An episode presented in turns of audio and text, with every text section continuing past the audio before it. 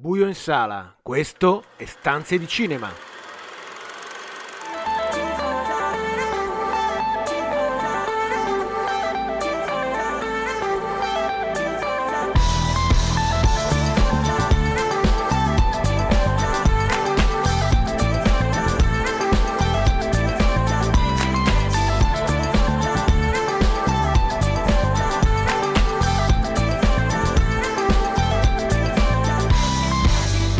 Benvenuti a una nuova puntata di Stanze di Cinema, il programma che vi racconta i film in sala e in streaming, tutte le novità da Hollywood a Cinecittà, il box office e l'universo delle serie TV. Io sono Marco Albanese e con me ci sono anche per questa puntata in collegamento Carlo Cairoli, ciao Carlo. Ciao, eccomi qua. Ciao. E Daniele Valsecchi, ciao Daniele. Eccoci, benvenuti a tutti. Dato che ci siamo tutti, iniziamo subito con il primo film di oggi. Parliamo del terzo film di Ari Aster dopo Hereditary e Midsommar. Troviamo il suo lavoro forse il più folle ed è Bö ha paura.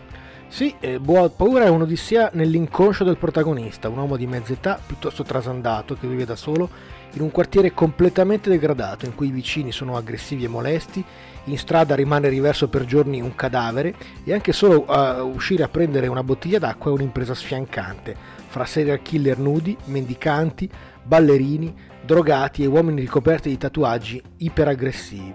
La società è completamente al collasso. Bo sembra avere un'unica abitudine, l'appuntamento con il suo terapista, ma quando lo incontriamo ha già programmato di tornare a casa dalla madre che vive nella piccola città di Wasserton.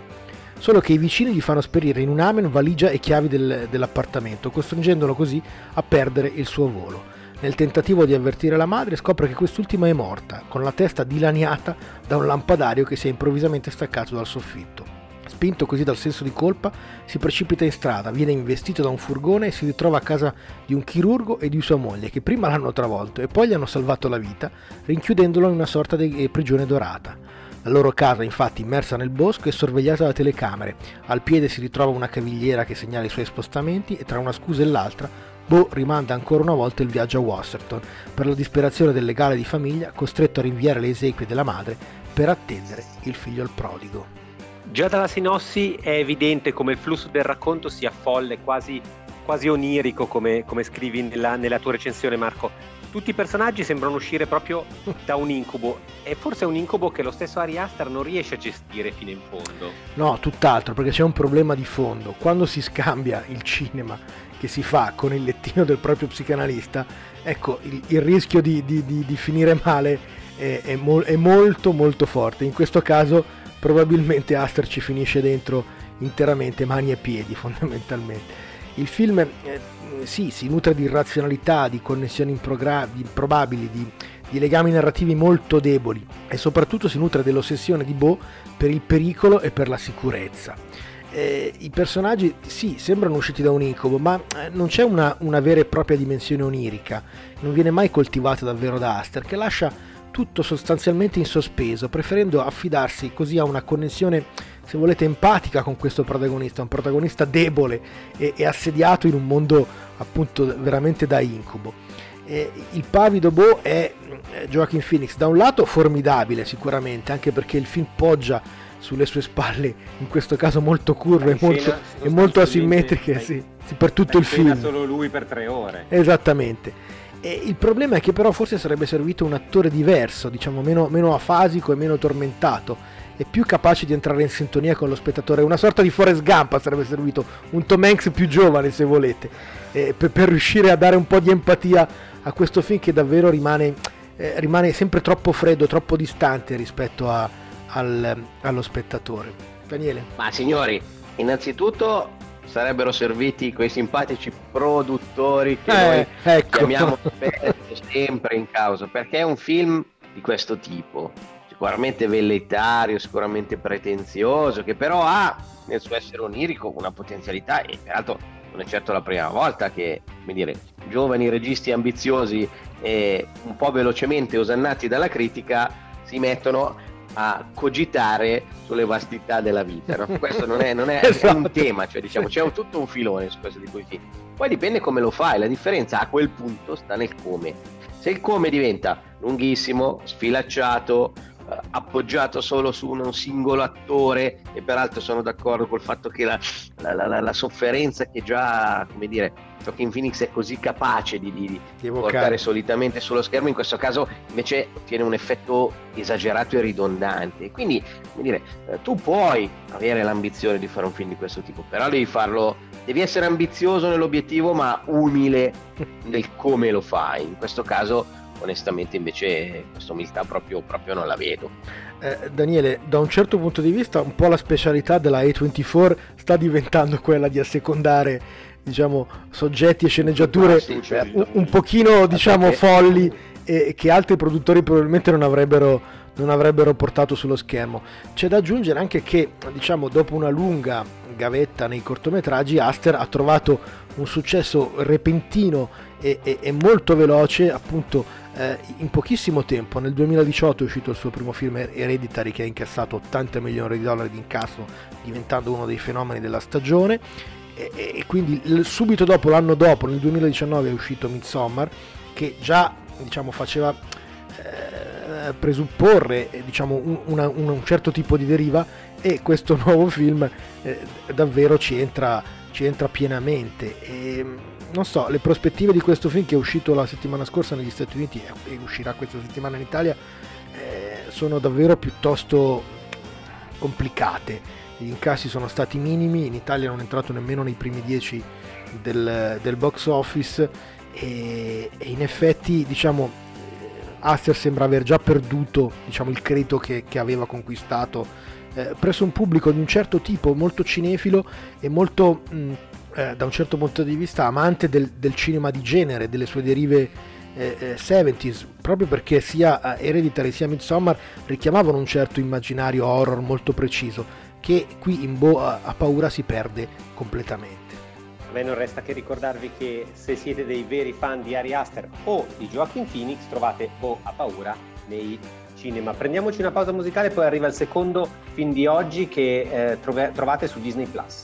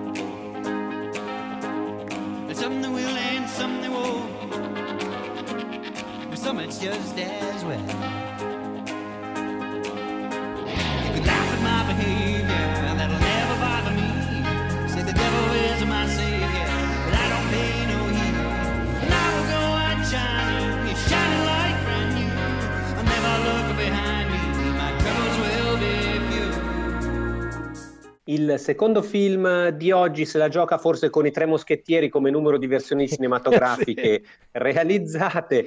Parliamo della versione live action in uscita per eh, Disney Plus del romanzo di Barry, Peter Pan, che in questo caso si chiama Peter Pan e Wendy. Sì, Carlo, eh, sintomo che forse le idee sono sempre meno. Le idee stanno esaurendosi anche a Disney. Eh, e, e, e, il tentativo, diciamo, dei, dei, pochi produttori che sono rimasti di, di rischiare su qualcosa di nuovo diciamo è, è complicato. Eh, Peter Pan e Wendy è diciamo l'ultimo di, di, di, una lunga serie di adattamenti Disney che hanno trasposto in live action i classici del loro catalogo invece d'animazione. Eh, Lowery, lo sappiamo, è un regista che mh, mm, si era già occupato di Pete the Dragon per la, per la Disney e che nella sua carriera eh, ormai decennale ha ehm, alternato un po' come facevano i, i, i, suoi, i, suoi, registi, gli indipendenti degli anni 70, film per sé e film per le major. Ehm, in, in, questo caso appunto è, si tratta appunto di un lavoro su, su commissione dove tutto sommato Lowery riesce comunque a restituire alcuni tratti del suo cinema eh, riflessivo, non consolatorio, eh, all'interno di una, di, una, di una, confezione di confini che la Disney ha tracciato in maniera molto, molto netta. La storia comincia in una, una notte londinese di inizio Novecento. Wendy è sul punto di lasciare la casa familiare per trasferirsi in collegio, separandosi dai fratellini John e Michael, quando nella loro cameretta irrompe Peter Pan accompagnato dalla fatina Trilli, che, li, che convincono i tre ragazzini a volar via con loro sull'isola che non c'è.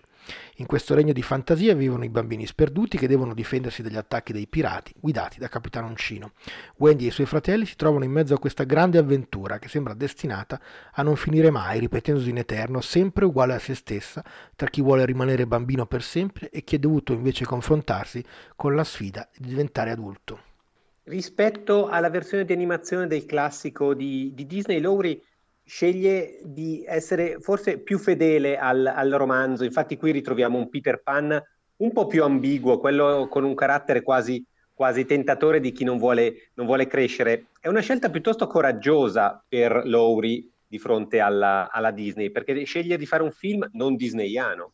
È vero, Carlo. Uh, c'è il tentativo di fare un film, come dire, più adulto, più riflessivo, più melanconico. Uh, su, su questo passaggio dalla, dal, dall'adolescenza, sul voler crescere, il non voler crescere, su, sull'età della vita che si confrontano e si scontrano. E anche la scala cromatica che viene scelta per portare avanti il film eh, ne, è, ne, è, proprio una prova, no? quindi tutti questi grigi, questi momenti molto scuri, eh, questa mancanza proprio, proprio di colore, che, che, è proprio una scelta che ci allontana dalla, dalla visione come dire, del classico di Disney o da tante altre versioni, pensiamo anche a quella di Robin Williams, per, per dare un'idea insomma, di Peter Pan. Questo è sicuramente un punto interessante del film. Poi devo dire che secondo me mh, in realtà il film fa un po' il giro, nel senso che questa sua velleità la espone un po' troppo, la rende quasi l'unico aspetto, come dire, centrale e, e portante di tutto il film e, e, lì un po' si perde, nel senso che anche in questo caso, devo dire, diventa un po', secondo me, un po' velleitario e anche un po' pesante da seguire, nel senso che uh, questi, questi guizzi di riflessione sono un po' affogati all'interno però da, dal fatto di non avere scelto un taglio così coraggioso e quindi questo tentativo di, di, stare un po' a mezza via secondo me funziona al giusto. Io non, non, ho, non sono come dire, mh, mi sembra da, dalle parole di Marco e dal tuo di sentire che, che a voi l- questo film abbia colpito e convinto di più. Io devo dire che mi, mi, ha, mi ha, convinto poco. Uh, sono riuscito a, a credere mh, un, un, po' nel suo capitano Uncino e molto poco in tutti gli altri personaggi, a dire la verità, in tutti gli altri archi narrativi. Eh, sì, Daniele, eh, sono d'accordo. Eh, si, si, si, nota in questo film invece rispetto al precedente che sembrava appunto un film a briglia sciolta, qui invece si nota chiaramente quanto la produzione abbia influenzato la, le scelte di racconto no? e quanto l'idea stessa di trasportare a cinema non tanto l'originale e ritornare appunto a, a, alle storie originali e ai classici della letteratura da cui poi eh, la Disney aveva, aveva mosso le, le, le, le, sue animazioni, quanto proprio di rifare le animazioni stesse, quindi già un passaggio di secondo livello rispetto a, a, al, alla fonte originaria di, di queste storie e, e, e, tutto questo meccanismo un po' si sente, come dicevi tu giustamente non tutto funziona, eh, si, si, sente il peso di, del, delle aspettative della Disney e, e, si sente anche il fatto che questo film poi la Disney l'ha, de, l'ha destinato esclusivamente a Disney Plus e non alla sala, quindi credendoci il giusto, come sta peraltro accadendo con tante delle, delle, delle sue ultime animazioni e con tanti dei suoi film appunto live action.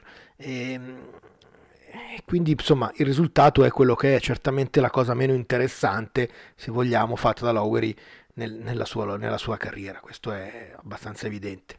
Vi ricordo appunto, come diceva Marco, che eh, Peter Pan e Wendy lo trovate in streaming su Disney Plus. Ora, ovviamente, non possiamo che non ascoltarci Edoardo Vennato con L'isola che non c'è e poi ritorniamo con il terzo film di oggi.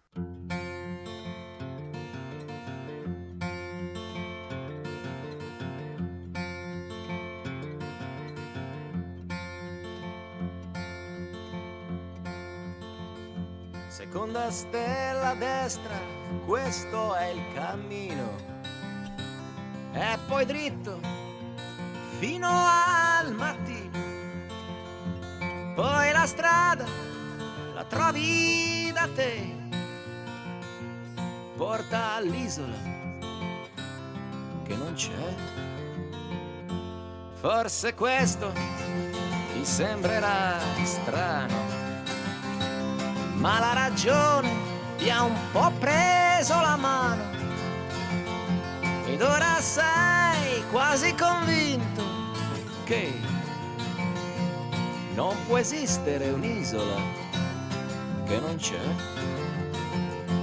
E a pensarci che pazzia. È una favola è solo fantasia e chi è saggio, chi è maturo, lo sa. Non può esistere nella realtà. Sono d'accordo con voi, non esiste una terra dove non ci sono santi né eroi. E se non ci sono ladri, se non c'è mai la guerra, forse è proprio l'isola che non c'è, che non c'è, e non è un'invenzione e neanche un gioco di parole. Se ci credi ti basta perché poi la strada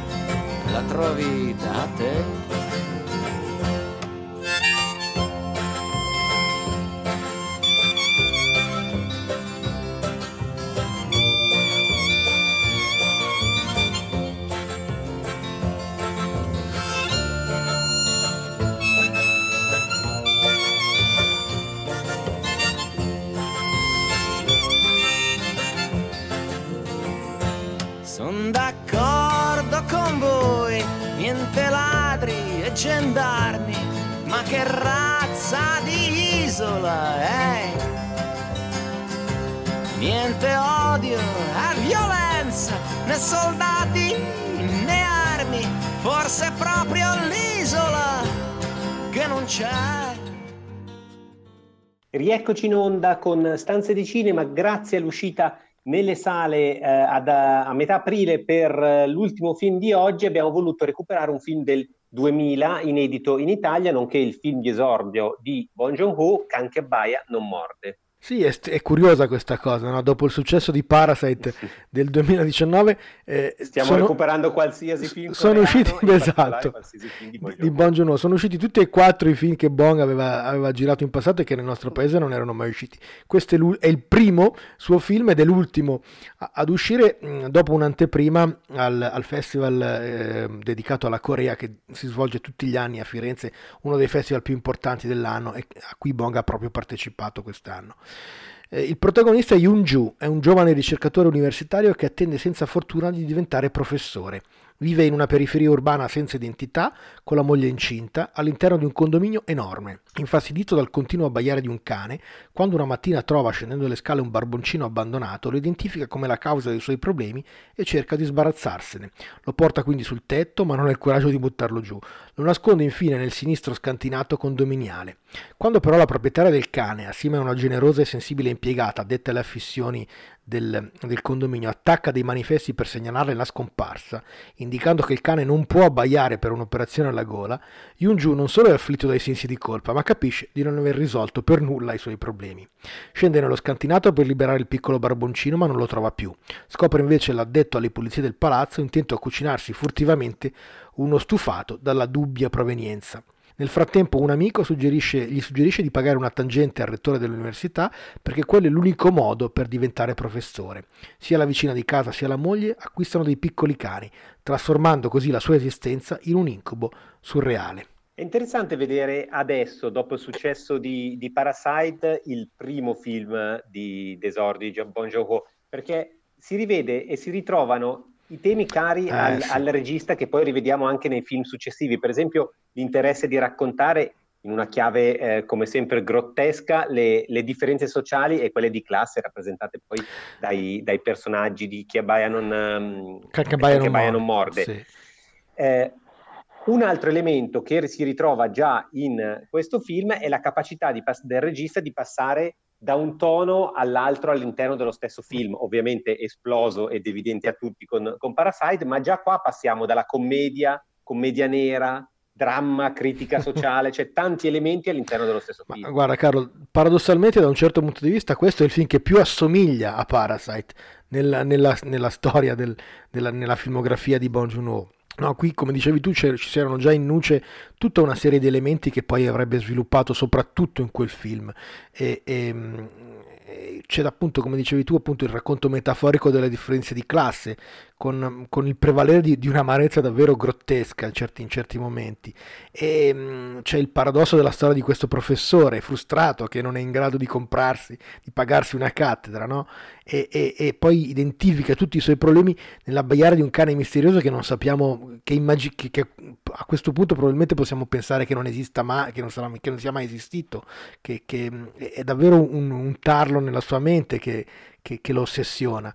E, e, poi scopriamo appunto che ci sono gradi diversi di abiezione, no? e, e, di esasperazione, e, ma anche di generosità e di gentilezza. Man mano che scendiamo nel, nello scantinato del palazzo, così come scendevamo nel, nella cantina, diciamo, nella cantina segreta di, di Parasite. Di Parasite. È una commedia surreale che tra l'altro Bong ha girato in, un condominio stesso, in cui lui stesso ha abitato all'inizio della sua vita e, e, questo professore eh. universitario è ispirato al fratello che anche lui aveva scelto quella carriera e non riusciva a perseguirla.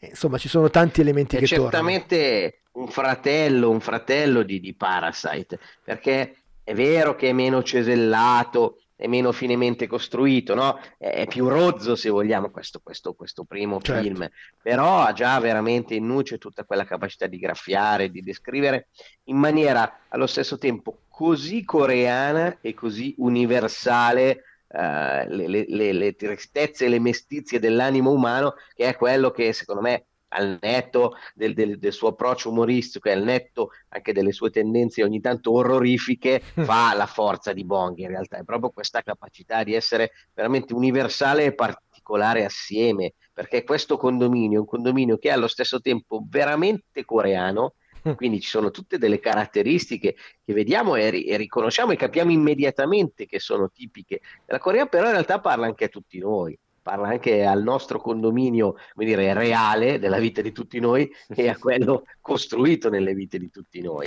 E, e quindi in realtà è un film piacevole, adesso secondo me saranno, saranno quattro i nostri ascoltatori che riusciranno a trovarlo in tutta Italia in realtà, esatto. poi vari, nelle varie Però... modalità andate a cioè, però ecco, il fatto che sia uscito finalmente eh, farà, farà, in eh modo certo. che questo film sia disponibile eh, sulle piattaforme, venga acquistato sia bravo. in un video, eccetera, e sia effettivamente davvero disponibile per un pubblico che evidentemente cerca uh, i, i, film di Bon È una scelta coraggiosa ed è una scelta intelligente, eh, soprattutto per il dopo sala, perché come, come, abbiamo detto spesso, le sale oggi sono talmente intasate che veramente i film passano e se ti distrai tre giorni rischi di, di perderli, però in realtà cominciano poi a tornare ad esserci. Insomma, se... E ricordiamo Carlo che, che, se vogliono saperne di più c'è sempre il nostro libro dedicato a Bon Joon-ho, Memorie, Bravo, treni esatto. madri e parassiti, che trovano, che trovano, su Amazon e che racconta tutta su, su la Amazon carriera di e Bon. se abitate vicino a una delle poche sale che propongono Canche a Baia non morde, andate a vederlo, altrimenti appunto aspettate la distribuzione sulle, sulle, piattaforme. Ora prendiamoci una uh, doppia pausa musicale, torniamo con le news, con i ragazzi di Dark Mirror e la loro serie TV e poi chiuderemo come sempre con la stanza di Hans Zimmer.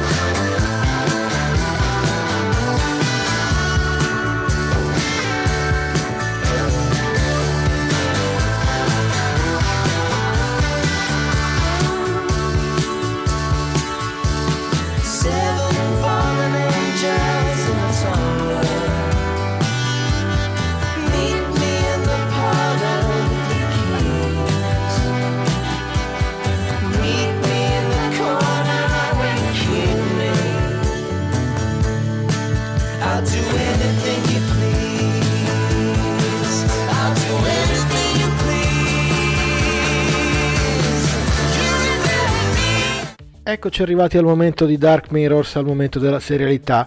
Abbiamo con noi Alessandro Vergari in collegamento. Ciao Alessandro. Ciao a tutti.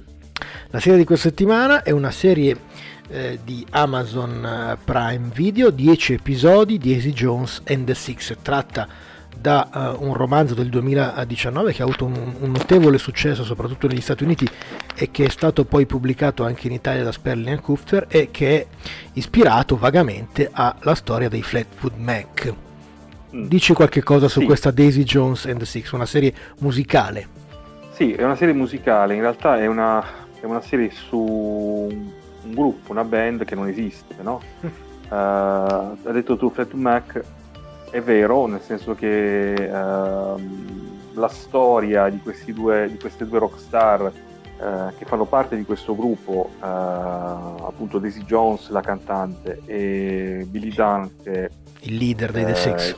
Il leader vero e proprio del gruppo, no? perché poi eh, chiaramente Daisy arriva un po' dopo, il gruppo si, il gruppo si forma prima e poi e sono sicuramente personaggi che possono ricordare l'epopea no? di quel grande certo. gruppo pop rock degli anni, eh, degli anni 70 e 80 però eh, effettivamente ha una sua originalità eh, è una storia con uh, una trama mm, ben definita che si svolge diciamo uh, anche questa negli anni, negli anni 70 questo gruppo una, raggiunge l'apice proprio nel 77 cioè l'anno in cui anche Effective Mac hanno un, uh, un boom nel boom no? con il disco Rumors sì. e quindi in qualche modo il parallelismo uh, rimane ed è, ed è costante così come si ritrovano un po' tutte le vicende di quel gruppo per cui sia diciamo, gli, gli, eccessi, gli abusi che sono evidenti insomma nella, nella serie, abusi di, di, di alcolici e anche di, di droga così come anche diciamo, le loro avventure e disavventure di carattere personale, soprattutto certo. di carattere sentimentale. Ecco. Ehm, è una serie musicale nel senso che poi eh, è, una sorta di esperimento, no? se vuoi, questa serie certo. TV, perché poi, certo. eh, perché poi eh, è uscito un vero e proprio disco, anzi addirittura eh, i singoli sono usciti in contemporanea con l'uscita della serie, per cui i protagonisti, cioè Daisy Jones e Billy Dunn, che sono interpretati da Riley Crowe che tra l'altro ricordiamole anche, a, la, anche la nipote dei, sì. la nipote di Elvis Presley esatto esatto quindi Sam Claflin che invece interpreta uh, Billy Dunn sono, sono, stati sì, sono stati effettivamente non so se si può dire così addestrati no? a fare sì. le rockstar perché certo.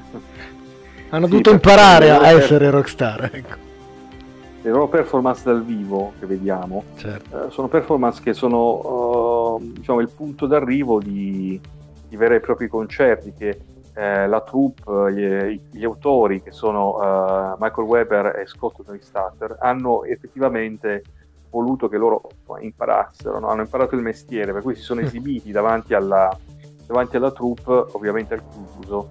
Eh, pare insomma che, che, poi la truppa abbia invitato familiari, parenti per ricreare un po' l'ambiente da, certo. l'ambiente da concerto, no? E... Eh, e quindi loro due più il gruppo, perché poi il gruppo in realtà era costituito anche da altri, no? Abbiamo la, la tastierista, no? Karen certo. Circo, abbiamo l'altro chitarrista che è il fratello di Billy Dunn, che in realtà poi è quello che costituisce originariamente il gruppo, il gruppo dei, dei The Six, aveva un altro nome originariamente, erano i Dan Brothers, eh, e anche il bassista Andy Roundtree e il, chitar- e il, scusate, il, um, il batterista. Eh, il batterista Warren Royals eh, si esibiscono, cioè gli attori eh, diventano effettivamente a tutti gli effetti dei, dei, musicisti. Non è una cosa diciamo tanto, tanto corrente, no? se certo, vuoi. Il certo. fatto che poi abbiano dovuto proprio cimentarsi eh, con gli strumenti, soprattutto con la voce,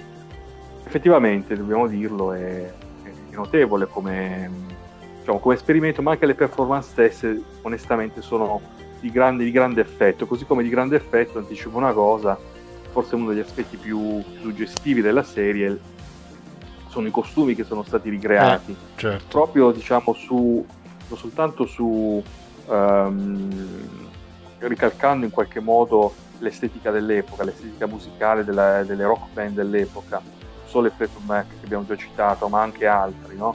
Certo. Per cui abbiamo questa mh, continua, soprattutto per Daisy Jones, questa continua ricerca eh, di, di, abiti eh, ispirati a, a, quel periodo, ma a quanto pare ispirati anche alla vintage degli anni 30-40 del secolo scorso, quindi è, una, è stata una ricerca molto accurata. L'unico che diciamo si veste sempre uguale è il povero Billy Dunn che si veste sempre in jeans. sì. Anche quello studiato però, diciamo. No? Sì, diciamo, dai, anche quello studiato, però è quello che sì, è meno, è diciamo, meno, meno evidente come, come, lavoro di ricerca. Comunque, ecco, sì. Eh, l'aspetto diciamo metanarrativo eh, che, che, fa da cornice al racconto, no? perché quello che noi vediamo è una sorta sì. di, di, falso documentario su questa band, girato mm. una, eh, in occasione del ventennale del, del, del loro grande successo degli anni 70. E, ehm, rende il racconto eh, sempre un po' incerto, no? soprattutto per uno spettatore che, non, che, che, si, che si, avvicini, si, avvicini, a questa serie senza davvero sapere effettivamente di che cosa si tratta, no? perché l'idea... Forse è la parte più, più affascinante, no? il fatto eh. che comunque... Eh, sì, è vero, noi vediamo questo documentary, come si certo. dice, cioè un documentario su una cosa falsa, sì. o un falso documentario, sì. si vuole. E, ehm, e poi ci sono queste interviste no? certo. uh, che ricorrono ai, mh, ai, membri della band, ma non soltanto, anche per esempio alla, alla moglie no? di, certo. uh, di, di Billy Dunn, no? la fotografa. Che ne, passa, sì, che ne passa di tutti i colori, la povera Camilla.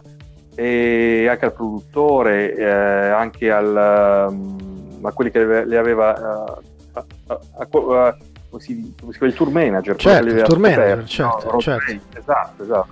Quindi sono interviste che, come, come hai detto tu giustamente, sono, uh, diciamo, nello, sono collocate temporalmente vent'anni dopo, quindi diciamo nel 1997, no? Certo. Eh, quindi ci sono questi piani temporali, no? noi che vediamo questa serie nel 2023, sì. ma che diciamo assistiamo a interviste del 1997 su una band del 1975, 76, 77, cioè gli anni in cui appunto nella finzione la band ha avuto, ha avuto successo. Eh, perché effettivamente, come hai detto tu, eh, si è sciolta la band, si è sciolta e un po' è il tentativo di capire il perché e quindi eh, capiamo tutta una serie di dinamiche interne alla band proprio a partire da, da queste interviste. Diciamo una cosa eh, in chiusura, Alessandro, eh, sì. il tempo è tirannissimo. Eh, forse il, il, il, vero punto di forza di questa serie e un po' anche il suo limite è il fatto che i due protagonisti siano, um, siano davvero il cuore della serie e, se, e, un po' si immagino tutto il resto, no? tutti gli altri elementi presenti, gli altri personaggi, le altre dinamiche, anche questo aspetto metanarrativo, passano tutti un po' in secondo piano rispetto alla centralità eh, del rapporto eh, tra i due personaggi, tra i due leader, no? il leader della, della band originaria mm. e, e, e, e, Daisy Jones. Sì, sono, eh, sono assolutamente d'accordo e devo dire che un aspetto secondo me non irrilevante mm, può, può, può, sembrare banale, ma è anche diciamo, la, la bellezza di, di, questi due eh, personaggi certo. che comunque mh, colpiscono molto, no? sia dal loro aspetto fisico, certo, sia nel modo in cui comunque è. si pongono. Esatto. Eh, sono effettivamente gli elementi catalizzatori della serie. Eh, non che non ci siano diciamo, delle altre trame o sottotrame interessanti, che, però alla fine in, in qualche modo tutto confluisce no, verso, certo. verso, la loro storia. Eh, questo, come hai detto tu, è un limite però effettivamente eh, il magnetismo è tale che uno può facilmente farsi rapire ecco, dal loro, anche dalla bravura degli interpreti. Assolutamente. Grazie Alessandro per il tuo contributo, questa era Daisy Jones and the Six, 10 episodi su Amazon diciamo Prime Video. Una splendida colonna sonora. Ah sì sì, che, che, infatti stiamo ascoltando e continueremo ad ascoltare in questa seconda parte di Stanze di Cinema. Grazie Alessandro.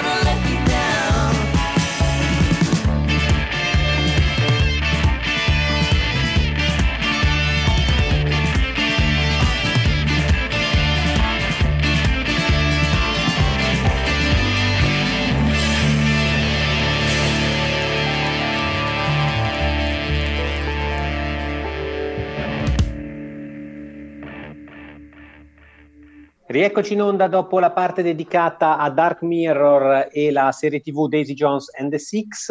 Eh, diamo un'occhiata un po' alle notizie della settimana prima di, eh, di chiudere la, la, puntata. Ovviamente la notizia che sta dominando eh, tutti i media questa settimana è quella dello sciopero degli sceneggiatori di Hollywood. Certo, una bella mazzata all'industria e soprattutto rientra anche in tutto questo il contesto di chat GPT e intelligenza artificiale. Certo Carlo, non c'è solo, paura a Hollywood. Non solo chat GPT, ma c'è anche una questione importante che, che riguarda i, i, punti percentuali eh, che poi gli, gli, autori avevano sul sviluppo, sul, diciamo, sul... Um, su quello che poi il film guadagnava nei suoi sfruttamenti successivi, quindi l'on video, la tv, eccetera. Adesso con, con lo streaming è, cambiato tutto, cioè eh, l'accordo deve essere uno e unico fin dall'inizio, e quindi anche su questo eh, evidentemente c'è, c'è, grossa distanza tra le major, l'associazione delle major e l'associazione degli scrittori. Eh, come sapete, l'ultimo sciopero era stato all'inizio degli anni 2000 e quello precedente nell'88, quindi è una cosa che poi ciclicamente ritorna, ma certamente se, eh, rispetto a quello dell'88 onestamente non ho ricordi eh, chiari, ma quello che successe all'inizio degli anni 2000 eh, portò certamente ad una serie di problemi importanti, sia sullo sviluppo delle stagioni seriali, su, sia sullo sviluppo di alcuni film che eh, poi a quel punto arrivarono diciamo sul set e, e, e poi nelle nostre, nelle nostre sale eh, senza il conforto di, di, di, quegli, di, tutti quegli aggiustamenti di scrittura che poi un film necessita prima appunto di, essere girato. Ehm, le major e, e i giganti dello streaming pare abbiano materiale sufficiente per finire l'anno, ma se lo sciopero dovesse prolungarsi diciamo, per, per due o tre mesi come era accaduto in passato, eh, le cose cominceranno a, a, a, essere più complicate e quindi evidentemente ne avremo un, una ricaduta eh, su, tutte, su, tutti i programmi eh, televisivi e, c- e, sui film che, ehm, che, andranno sul set diciamo da, a partire dal, dal, dall'autunno in avanti. Questa settimana si sono fermati tutti i talk show eh, che evidentemente già vivono di, di, di, anche perché potete, come potete immaginare ogni battuta ogni co- autori, è, è, scritta certo. e gli autori sono la cosa essenziale quindi verosimilmente anche lì soprattutto negli Stati Uniti il problema è molto molto sentito un problema che eh, non dovrebbe avere l'uscita del secondo capitolo di Dune di Denis Villeneuve, l'uscita è prevista a novembre, Vanity Fair ha già pubblicato le prime immagini del secondo capitolo in cui abbiamo potuto vedere anche i look dei, dei, dei nuovi personaggi, dei nuovi personaggi e i look e anche il trailer che è uscito questa settimana, il primissimo trailer esatto. immerso nel, nella sabbia di Arrakis. Nella sabbia dorata, dorata Marco, perché esatto. veramente una bella scena tra sole e sabbia, esatto. e poi i costumi, certo. e poi Chalamet, poi tutto il cast, Zendaya ovviamente la coppia Chalamet-Zendaya, e poi i nuovi, eh, Forrest sì. Plug, la principessa Roland, Christopher Walken come imperatore Shaddam IV, insomma, sono, veramente il cast è un cast che era già notevolissimo nella, nella prima parte, adesso ha inserito due o, tre, due tre chicche, tra cui Austin Butler nel ruolo di Fade Rauta è l'unico che non vediamo, vediamo eh, si vede un, sì. un'ombra, qui non si sa ancora bene, bene proprio come sarà, eh, però diciamo che noi in realtà siamo solo arrabbiati del fatto che che Dune non sia Venezia. Ecco, questo, questo sì. Per il resto l'aspettativa su questo film è notevole. 3 novembre 2023, questo è il giorno d'uscita. E, esatto, esatto, e da un film molto atteso, come dice Daniele, a un film molto coraggioso, che è il seguito del Gladiatore che, su cui Ridley Scott sta già lavorando. Quello che è certo che però sta creando un cast di tutto eh, rispetto. Abbiamo già pass- parlato in passato e citato Paul Mescal, Brian Cog e, eh, e Dennis eh, Denzel Washington. Ci eh. sarà anche Pedro Pascal. C'è il Mandaloriano che evidentemente esatto, Pedro, non si può più fare un film d'azione eh, senza, senza, senza, Pascal. senza Pascal. Chissà se avrà un, un minore da salvare.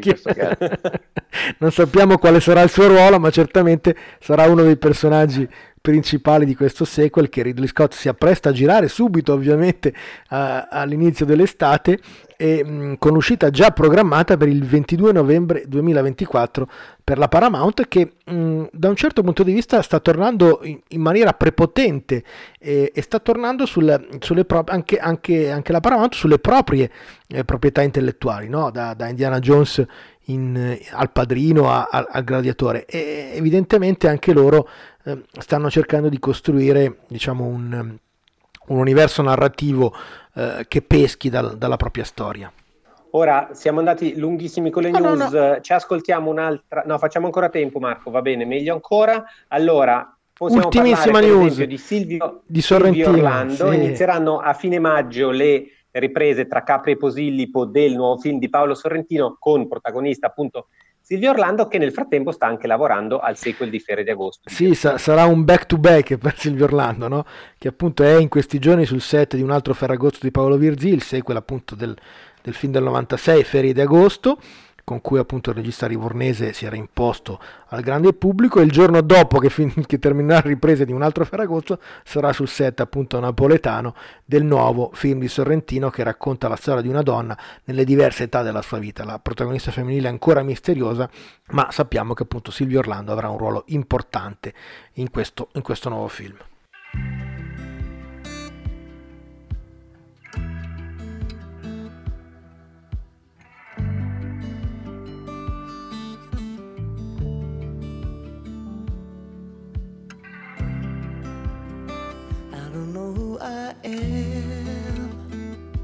Baby, baby. Baby.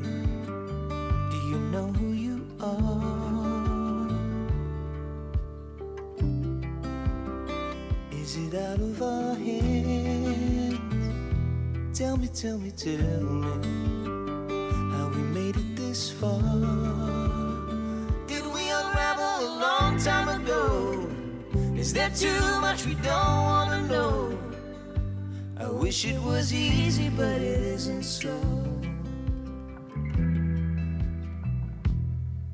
Oh, we can make a good thing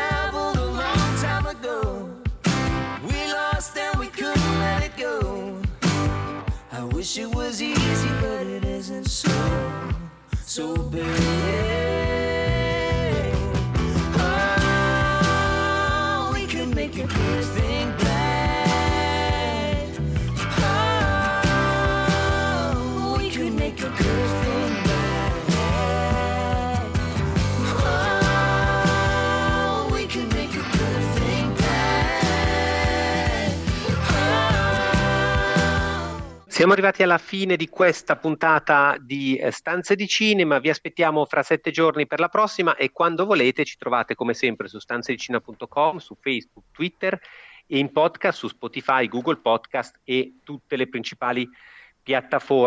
Prima di salutarci, Marco, ci ascoltiamo come sempre la stanza di Hans Zimmer che oggi è dedicata al film Rush. Sì, il film di Ron Howard del 2013 sulla rivalità tra Lauda e Hunt con Daniel Brühl e Chris Hemsworth. Questo è il pezzo Lost But One. Da Marco Albanese, Carlo Cherori e Daniele Valsecchi, buon film a tutti.